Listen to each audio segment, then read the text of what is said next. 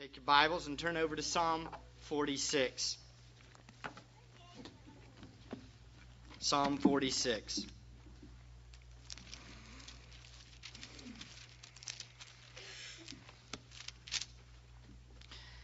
How many of you know the first famous Martin Luther? the first famous Martin Luther. Not Martin Luther the King, but Martin Luther of the Reformation. Martin Luther of the Reformation wrote the following words from a hymn in the middle of his struggle against the traditions of the Roman Catholic Church in the 1500s. These words were comforting words for Martin Luther as he faced the evil leaders of the Roman Catholic Church during his days. They had they hated anyone who sought to undermine the traditions of the Roman Catholic Church. But Luther knew from Scripture that faith alone in Christ alone was mankind's hope. And he stood firm against the evil practices of making salvation about what we do instead of what Christ has done. Martin Luther penned these famous words to a hymn most of you have heard A Mighty Fortress is Our God. And they are based on this same psalm, Psalm 46, that we're going to be studying today. All right, so we have some. The, this is the first uh, chorus or the first stanza of the song that we've probably all heard. It says, A mighty fortress is our God, a bulwark never failing. Bulwark there means a tower of defense. Our helper, he amid the flood of mortal ills prevailing. For still our ancient foe doth seek to work us woe. His craft and power are great, and armed with cruel hate, on earth is not his equal. Martin Luther, in these words, talk about the mighty fortress, the mighty tower that our God is. That we can run to him when we are in troubles that we can run to Him no matter what comes against us. Our God is our help in difficulties. Today we're going to look at this psalm so that we understand better the importance of God's gracious presence in our lives. Sometimes we fall into the trap of thinking that God is out there and He's not really a part of intimately in our personal lives. But that is not true of God. God is an intimately an intimate God, one who knows your concerns, knows what you are thinking, knows what you are worrying about. Everything he is intimately involved in. And so we take comfort in these words from Psalm 46. A little background on the psalm. This is a song of praise and trust to God. The main theme of the song is God's presence in our lives. That God is with us in all circumstances. It's found in verse 1, 4, 5, 7, and 11. God's presence. He's always actively working within our lives and there for us. The song was given to, to the lead musicians to be directed and the whole choir would sing. It wasn't just a solo. And the song was most likely made for female voices, as emphasized by one of the words at the beginning there in the introduction. There is some debate if there is a particular victory in mind, but, and I'll use one of the choices, but either way, we know that God is our strong tower from this psalm. Notice the word Selah. We'll get to that. It's found in verse 3, 7, and 11. That actually ends each section of the psalm. There's three sections in the psalm, and it ends with the word Selah. The word Selah most likely means stop, meditate, think on what you just heard. It would be like if I were singing a song and we did a chorus, and then in between there was a little musical interlude. The idea is, is when you're going in the Psalms and you hit the Selah, you should stop and think about the truths of what you just heard. Meditate on those truths. And that is probably what's in view here. This psalm is all about God's presence, as I mentioned, in the lives of his people. He is with them constantly. This is a major theme throughout the Old Testament, and actually a New Testament concept too. Moses said in Genesis in Exodus rather 33:15 he said this If your presence Lord does not go with us do not lead us up from here. In other words I don't want to go into the land. I don't want to leave this spot unless God you're with me. The understanding that God is with us is a concept that's throughout the Old Testament. Then God even tells Joshua in Joshua 1 9 he says this to Joshua before they're going into the promised land. He says, Have I not commanded you? Be strong and courageous. Do not tremble or be dismayed, for the Lord, Yahweh, your God, is with you wherever you go. This is so, so very crucial. It's repeated throughout the Old Testament and then repeated again in the New Testament. I want to give one warning here. This does not mean that God leaves and comes back and leaves and comes back. It's more of an awareness of His presence that He's always there. For the unbeliever, He is still there. He's watching in, in, in sovereign control of all events. But the unbeliever does not recognize that He's there. And the unbeliever does not trust that He is there. The unbeliever is constantly trusting in themselves. And so Paul calls in Acts 17 for the unbeliever to turn and trust in Christ and know that He is there. And He will forgive you, and He will guide you, and He will be your Lord. But for the believer, we have this understanding that He is always with us. In the New Testament, the Lord's gracious presence is just as much emphasized. We live in a sin filled world, don't we? There's the curse, and there's effects of the curse everywhere you look. We need to know that God's presence is with us all the time, that He's here. In fact, apart from God, we can actively do nothing of any good, can we? First John or John rather, Jesus is talking, he said these words, I am the vine, you are the branches. He who abides in me, the one who is dwelling in Christ, and I in him, he bears much fruit. For apart from me, you can do nothing. God's presence in our life is crucial. His under, our understanding of his presence in our life, his life, is crucial. So there's three main sections to this psalm. First, there's the introduction to God's gracious presence, the illustration of God's gracious presence, and the instruction to trust in God's gracious presence. Let's read the psalm.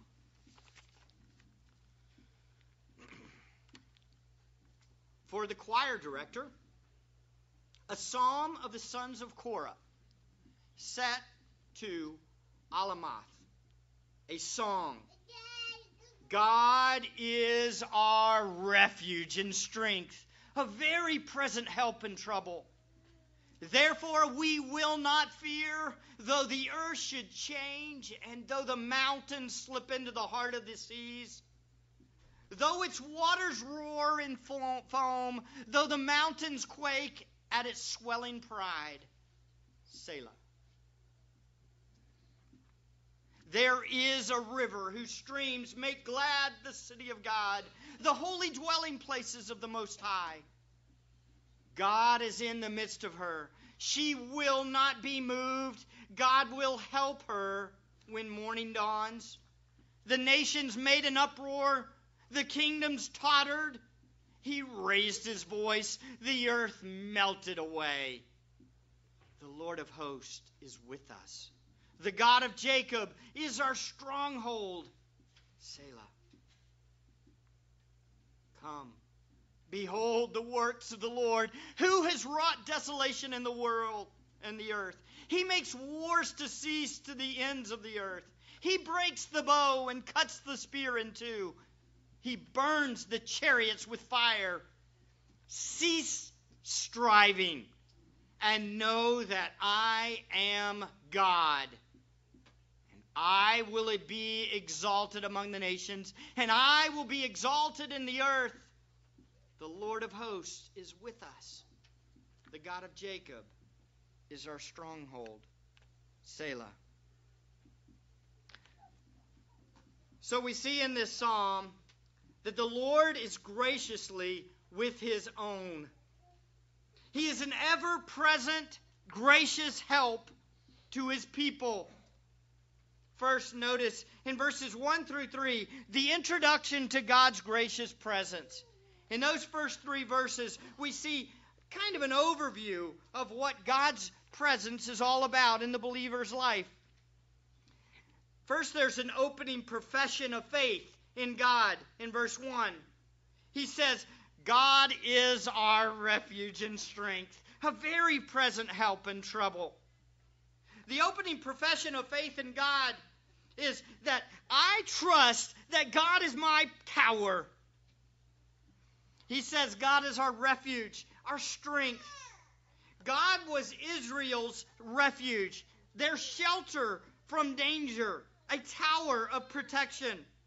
When we think of a tower, we think of what? High walls, right? Big walls, strong defenses. This idea that nothing can penetrate the protection of the tower. Right? That's what God's saying here. And that's what his word is calling, and the choir director is singing about. God is our one that we can go into and be protected from all of these things. It's not that God is literally a tower, right? But that, that he is the place to find protection and shelter. You're not going to find it anywhere else in this world but in the true strong tower, the refuge, the strength. God was Israel's strength, the power behind all their victories. Get this, and it's so important. It blows me away when you study the Old Testament and you see how God does these amazing victories, and then the children of Israel say, I think I'll serve Baal. What? Why would you do that?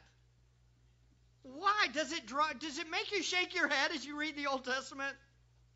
What are you doing? This is the one that the strength and the power was on display in all those 10 plagues in Egypt. He parts the Red Sea. And what is the first thing they do when Moses delays a little bit? Make a golden calf. What are you doing? Why? Because our hearts are prone to turn away from the strong tower.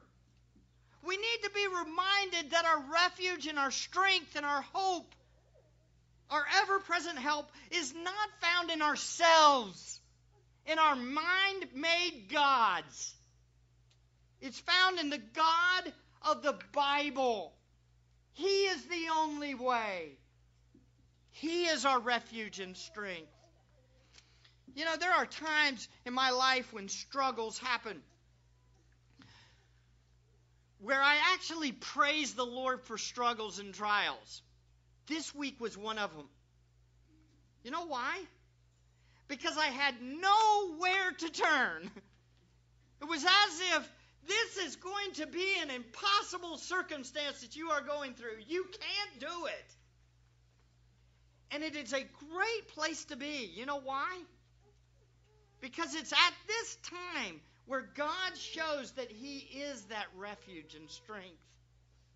He is that tower where we can run to. He is that one that's our ever present hope.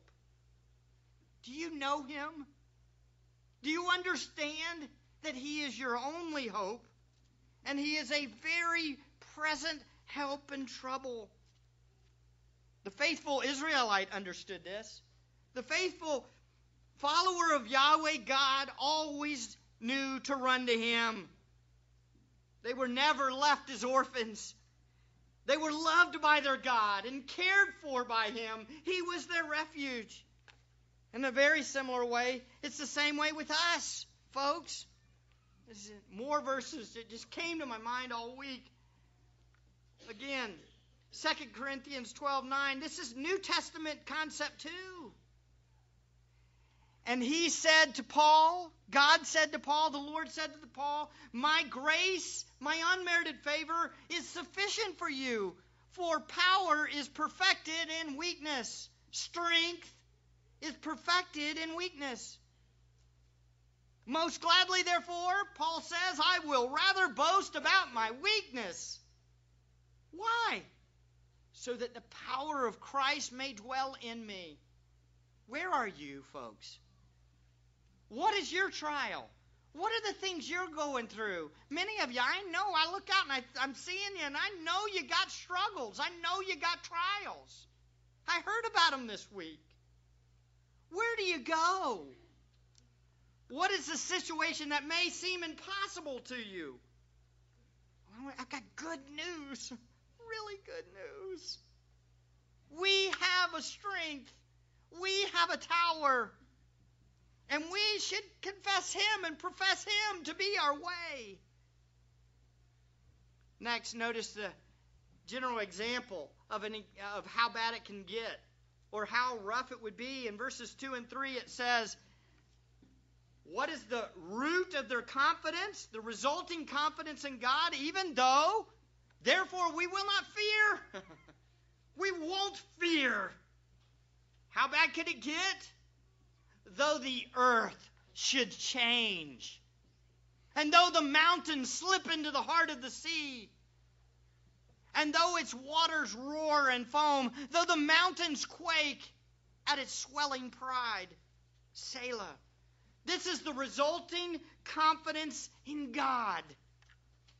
The psalmist has confidence and no fear, even if the earth should shake, though the mountains slip into the heart of the sea. This could be a reference to a huge earthquake that causes maybe a tsunami or maybe even a refer- reference to a, a volcano erupting and the mountain quaking and causing a major natural catastrophe. Specifically, what the psalmist has in mind, it's hard to determine. But the fact is that he has a huge catastrophic event in his mind.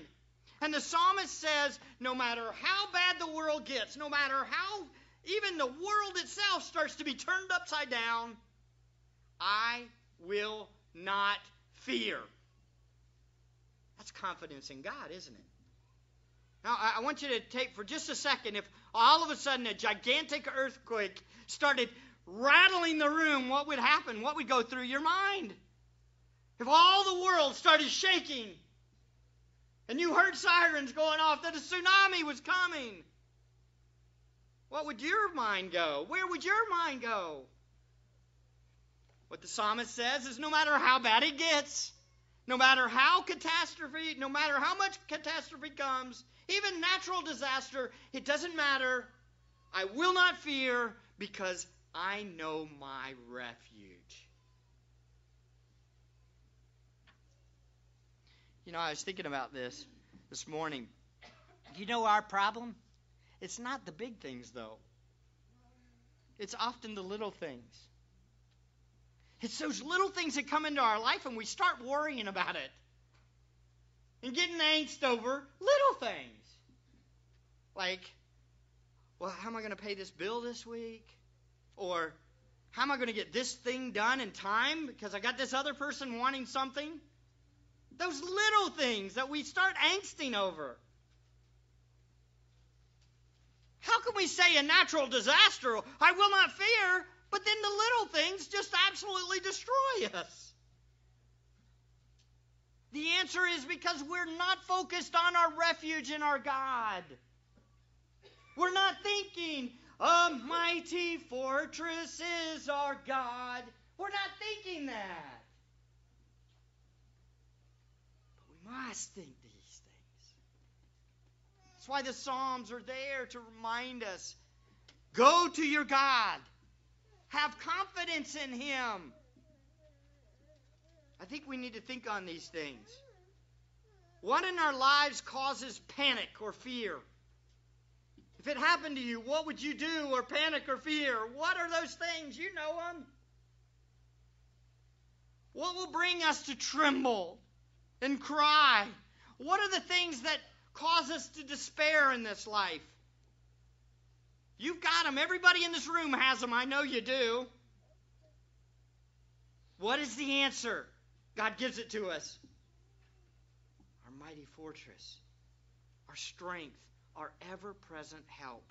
We will not fear because He is God.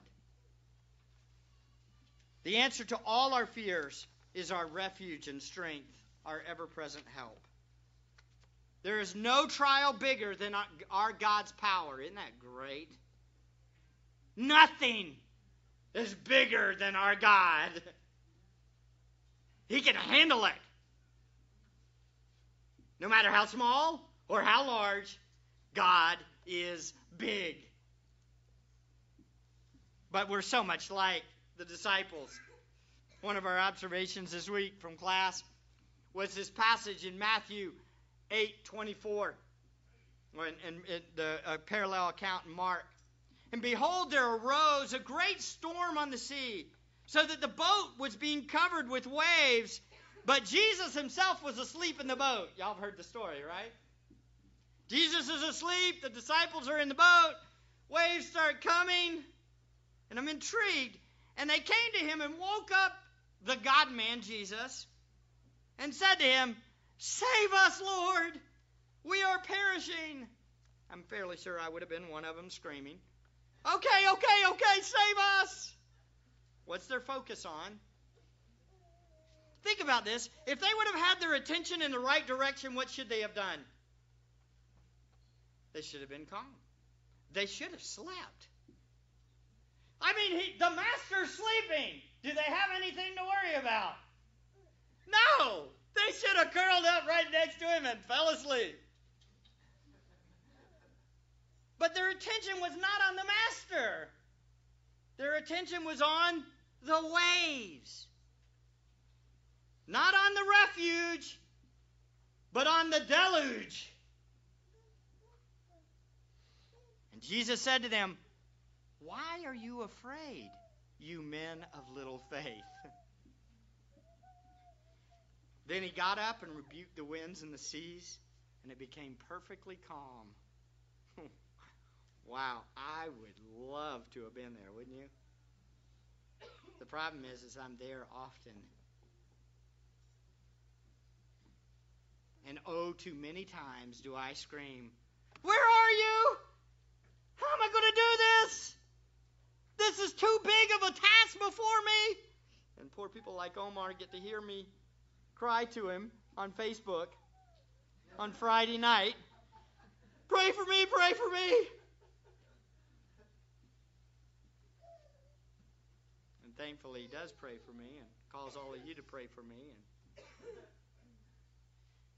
and God is our refuge and our strength and ever present help. The alligators are big. But he's always there. Isn't that good news? Next, we see another illustration of God's pr- gracious presence in verse 4. And it kind of brings to mind Martin Luther's second verse. Did we, in our own strength, confide? Our striving would be losing. We're not the right man on our side, the man of God's own choosing. Dost ask who that may be? Christ Jesus. It is He. Lord Sabaoth, His name. That is, Lord of the armies. From age to age, the same. And He must win the battle. Praise God. He's our Lord. He is the Lord of the armies. We see it in verse 4 to 7, the illustration of God's gracious presence. There is a river whose streams make glad the city of God, the holy dwelling places of the Most High. God is in the midst of her. She will not be moved. God will help her when morning dawns. This is probably referencing Jerusalem, the city of God back in the day. Jerusalem had a one river and a stream that ran off that river. And that stream was very, very crucial to Jerusalem. If you look at the map, this is Jerusalem. I don't know if you can tell, but it kind of goes up on a hill. At one point in history, the armies of the Assyrians had come, and Sennacherib had circled them, and he was going to destroy them.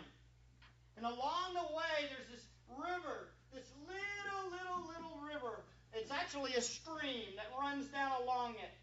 It says Hezekiah's aqueduct. It's a way for them to get water. And the water ran down to the pool of Siloam. Now, why is this so important? This is huge. What would happen in the ancient day is the armies would come in and surround a big city like this that was up on a hill. It's a great place to be fortified, right? But the problem was if they could cut off the water, the city was dead. Do you understand? Because eventually they couldn't get anything, they would die. They had to have water. But God, in His providence, had given them one little stream of water. It was a gracious provision of God to this hill city. And so, whenever the Israelites thought on Jerusalem, they thought, oh, but there's a stream of water that provides all that we need, even though we don't deserve it. God provides. This is most likely the stream that's in the mind of the psalmist as he says, Make glad the city of God. There's this gracious provision of water for the city. But it's also a beautiful picture for all of us. It's a picture of God's provision for His own. He loves us, He graciously provides for us. Not because we deserve it, not because we are sitting up on this hill and some special people in and of ourselves. It's because of God's grace. And we have a happy place, a joyful place. And that is God's gracious provision for us. Not only are there tangible geographic blessings in view here, even you've got the idea of the nations that surrounded this city. See, this is the aqueduct, and so they could get some water up to the main part of the city. In verse 6, it says, says, The nations made an uproar, and the kingdoms tottered. But in effect, God raised his voice, and the earth melted. Even when the huge armies came up against them, God only had to speak, and their world would melt away. The psalmist, again, is probably thinking on Sennacherib coming up against Jerusalem at one point. God in the past had demonstrated his glory towards Jerusalem by protecting them here. You want to read an amazing story, you ought to read it. Read it. 2 Kings 18 and 19. Maybe something for you to study with your kids this week. 2 Kings 18 and 19. Look what happened. Here's the conclusion. In 2 Kings 19:35, then it happened that night that the angel of the Lord went out and struck 185,000 in the camp of the Assyrians. And when men rose early in the morning, behold, all of them were dead. You know what that is? That's victory. That's a strong tower. That's God in the midst of his people, protecting his people. 185,000 men die in one night by one angel. Now, do you understand what that means, folks? How many angels are there? myriads of myriads. That's thousands times thousands. Millions. And God is described in this psalm as the Lord of the armies. What does that mean? One angel, one angel killed 185,000 men in one night. One. And yet God is the Lord, the sovereign judge of all things, and the armies are included. He is Lord of the armies. Is there anything in your life that God can't handle? Nothing. Nothing. The Lord of the armies is with us. The God of Jacob is our stronghold. It's great news, isn't it? God is the sovereign over the armies of heaven. That means millions of angels at any moment in a split second he can call on, and all of them will take care of anything that needs to be done. God is God. And it's interesting that he is the God of Jacob, the God who made a covenant with a wicked man named Jacob, who redeemed that wicked man and made him right. He is, after all, the sovereign of all the armies and a covenant keeping God. So we sing with Martin Luther. And though this world with devils filled should threaten to undo us, we will not fear, for God hath willed his truth to triumph through us. The prince of darkness grim, we tremble not for him. His rage we can endure, for lo, his doom is sure. One little word shall fell him. We think of Satan, we think of the enemies, we think of all this that's coming against us. God, all he has to do is speak. Done. Do you understand? Nothing is too big for God. Finally, we see in verses 8 to 11 the instruction to trust in God's gracious presence. Notice, because we know the Lord is sovereign over the armies of heaven, and that he is the strong and mighty tower for his own, we must do two things, two requirements, two commands that we must do in light of difficult circumstances. First, we must contemplate what God is able to do. Notice in verse 8, it says, Come, behold. That is literally, look, the works of the Lord. So, in other words, what's he doing? It's a command. Come, come on in, look now, pay attention, meditate, think on what God has done. Look what God has done, who has wrought desolation in the earth. He makes wars to stop to the end of the earth. He breaks the bow and cuts the spear in two. He burns the chariots with fire. God stops things. No problem. It's nothing for him. So, the natural question for some of you might be well, I can see breaking a spear or breaking a bow, but what about a tank? What about a nuclear weapon? Ladies and gentlemen, God, if He can break a bow, if He can break a spear, being not seen, you don't see God, but He can break it, then that means He can break anything. And on top of that, what? He made it all. If He speaks it all into existence, don't you think that God can take care of all the weapons and all the evil? No problem. Absolutely. Nothing is too big for our God. He destroys it, He puts an end, He raises up kings, He puts down kings. He is God. This is a call for all of us to meditate on these truths, remind our hearts, oh God, help me remember this that you are God and you win. This includes our spiritual enemies, folks. So we come to Him. And we trust in his power and his authority. And we must contemplate, think on who we serve, and trust in him. Then he will sustain us in times of trial. Now, I do have a question for you. Does this mean that you're not going to suffer any physical harm? No, that's not what that means. Does this mean that things aren't going to get tough? No, that's not what it means.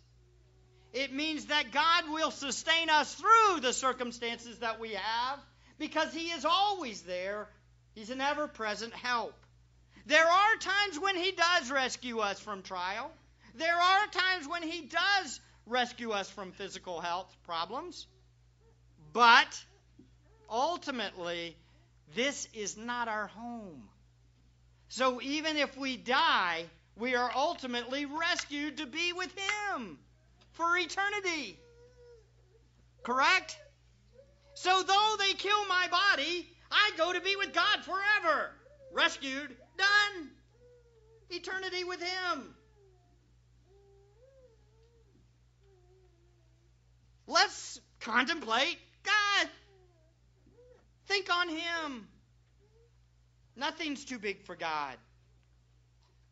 Know who He is. And once you know who you, He is, you're ready for the second command. We must stop and rest in the knowledge of God. We must be still. Stop. Man, is, if there was ever a message for America, this is it, isn't it? Stop! Stop moving! Stop thinking all this crazy stuff. Be still. Cease striving. And what? Know that I am God. It's interesting here. It's as if God does what? I'm going to speak directly into the psalm. Now the addresser is God Himself. He speaks into the psalm. These are amazing words. of psalmist, I don't know how God did it, but God did it. Perfect. God spoke through the psalmist. And directly he says, Cease striving or be still and know that I am God. I will be exalted among the nations and I will be exalted in the earth. God is saying, Stop being obsessed with your circumstances. Did you hear that? That's it. Mark it down. Stop being self focused and self absorbed. Did you hear that? Be still. And it's not know that you are God. I know. That, I know it doesn't say that, Mike. But every time we stop and we worry, we're doing that. Do you get it? Did you hear that? When we stop and we get worried inside and we're still, but we're worrying, we are basically saying, Who's in control? We are. When we worry, what are we saying? I want the reins. I want to figure this out and I want to fix it. It's not be still and know that He is God, is be still in our minds and think that we are God. That's wrong. It's not the command. The command is what? Be still, stop striving, and know that He is God. Knowledge, again, is crucial here, isn't it? Understanding what's going on in the mind. Boy, how many of you would like to have your last week's thoughts recorded for everybody to see? Can you imagine if all that showed up on these screens every Sunday morning? Do you think anybody do you think anybody would show up at church? Be still and know my thoughts. There they are. Whoa, no! I'm out of here. what we are thinking, what we're meditating on, determines how we act. It shows itself in what we do. So stop, hold still, and know that He is God. God's all about His glory, folks. God is all about His glory. And y'all might, some of you might say, well, that's awfully selfish of God. No, it's good of God to do that. For if God was not all about Himself, He might exalt things that were less than Him, and that would be horrible for us. To exalt God is all we find our joy in, folks. Do you understand that? God is about showing himself off, and that is a good thing. Because then we know him better. And we can enjoy him more. God is the only one that can be jealous and self exalting, and it be a good thing. the only one. Because he is God. And I will, he says, be exalted among the nations. Why? Because it's best for his people? It's best for his people, and it's not idolatry. It's a good thing. These are some good things for you to think on. Meditate on these truths. Here's God stepping up saying, Be still and know that I am God, and I will be exalted among the nations, and I will be exalted on the earth. If I stood up and said that to you, everybody should run out of the room. Do you understand? If I said, me, Mike, be still and know that Mike's in control. If I said that, run! Go to another church, fire me quick! And that's the problem, okay? I will be exalted among Tampa. No! Unfortunately, we live lives like that, don't we? Woo! And often preachers have that aurora, don't they? It's about the preacher? No, it isn't. I won't tell you one of my pet peeves. By God's grace, we will never, ever, ever have my name on a sign. Ever. Won't be there. Sorry. If I do, if they do, I beg you, I beg you, revolt. revolt. Because God says, Be still and know that He is God, and He will be exalted among the nations. He is the Lord of hosts. Because God is the creator and the only true God. It is only right for him to be exalted among the nations. And no matter what your circumstances are, listen closely. He's about doing that in your life. If you are a believer in Christ, it's a promise in Romans 8 28 and 29. He predestined us to be to conform to the likeness of His Son. Why? So his son will be exalted to the world. Why is God making me look like Jesus? So that God is exalted among the nations. Not so that Mike's exalted among the nations. Because guess what Mike can do? Nothing apart from God, apart from the Lamb. He is to be exalted in our lives. It's about Him. And so Martin Luther gets it, doesn't he? And so, thus the choir ends the psalm in worship. The Lord of the armies is with us. The God of Jacob is our stronghold. Think on these things. If God is with us, who can be against us? It's all the same. What then shall we say to these things? If God is for us, who is against us? He who de- did not spare his own son, but delivered him over for us all, how will he not also with him freely give us all things? Ladies and gentlemen, God has not changed. He's a God that graciously loves us. What a praise to Him. So we sing with Martin Luther the last song, stanza. The word above all earthly powers, that word, that word of his final victory. No thanks to them, that is the world and the evil that's out there, abideth.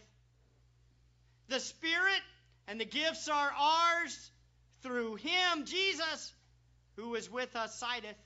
He stepped in for us. Let's goods and kindred go. Now, what in this world does this mean? Okay, do you know what this means? You're listening closely. Here's the important thing for everybody to get let goods and kindred go, this mortal life also. What is he saying? He's saying, look, all that you have in the world, all that you have, you just got to let go of it. It's not important, ultimately, in the light of God. Now, that's easier said than done. I would agree, right? Many of us say, well, my kindred, my family, they're very important to us. Right? Yes, they are. But they're not as important as the main thing. And that's Him. Let goods and kindred go. Even your own life also. The body they may kill. God's truth abideth still. His kingdom is forever. Aren't these great words? This, uh, isn't this an awesome hymn? What do we have here? A beautiful example of the Word of God penetrating the heart of a believer. And when it goes in and he meditates on it, no matter what his circumstances are, he says the right things. and he exalts the one who will be exalted among the nations. And that's what he did. I want to be like him, don't you? As God worked through him, I want God to work in me. How about you? There's another song I want to close with today. It's another song based on this same hymn. It's called Be Still My Soul. I'm going to flip over to that, Ben. Let's sing this song, and then we'll close in prayer. Y'all stand.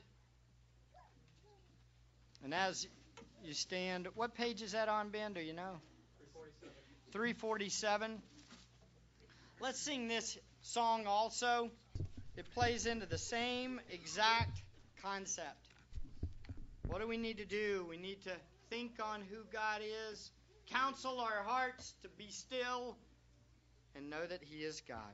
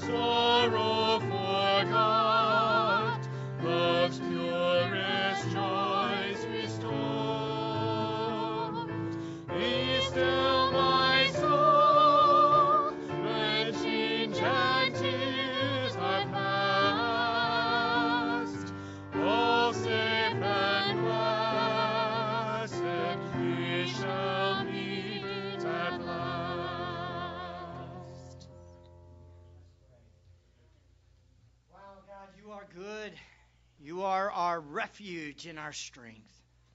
Thank you for the reminder, Father. Help us to come to you, to be still and know that you are God. We trust you, Father. You have shown yourself to be faithful. Now, Lord, please work in us. Forgive us for doubt and help us to walk trusting in you through your Son, Jesus Christ, our Lord. We pray this in his matchless name.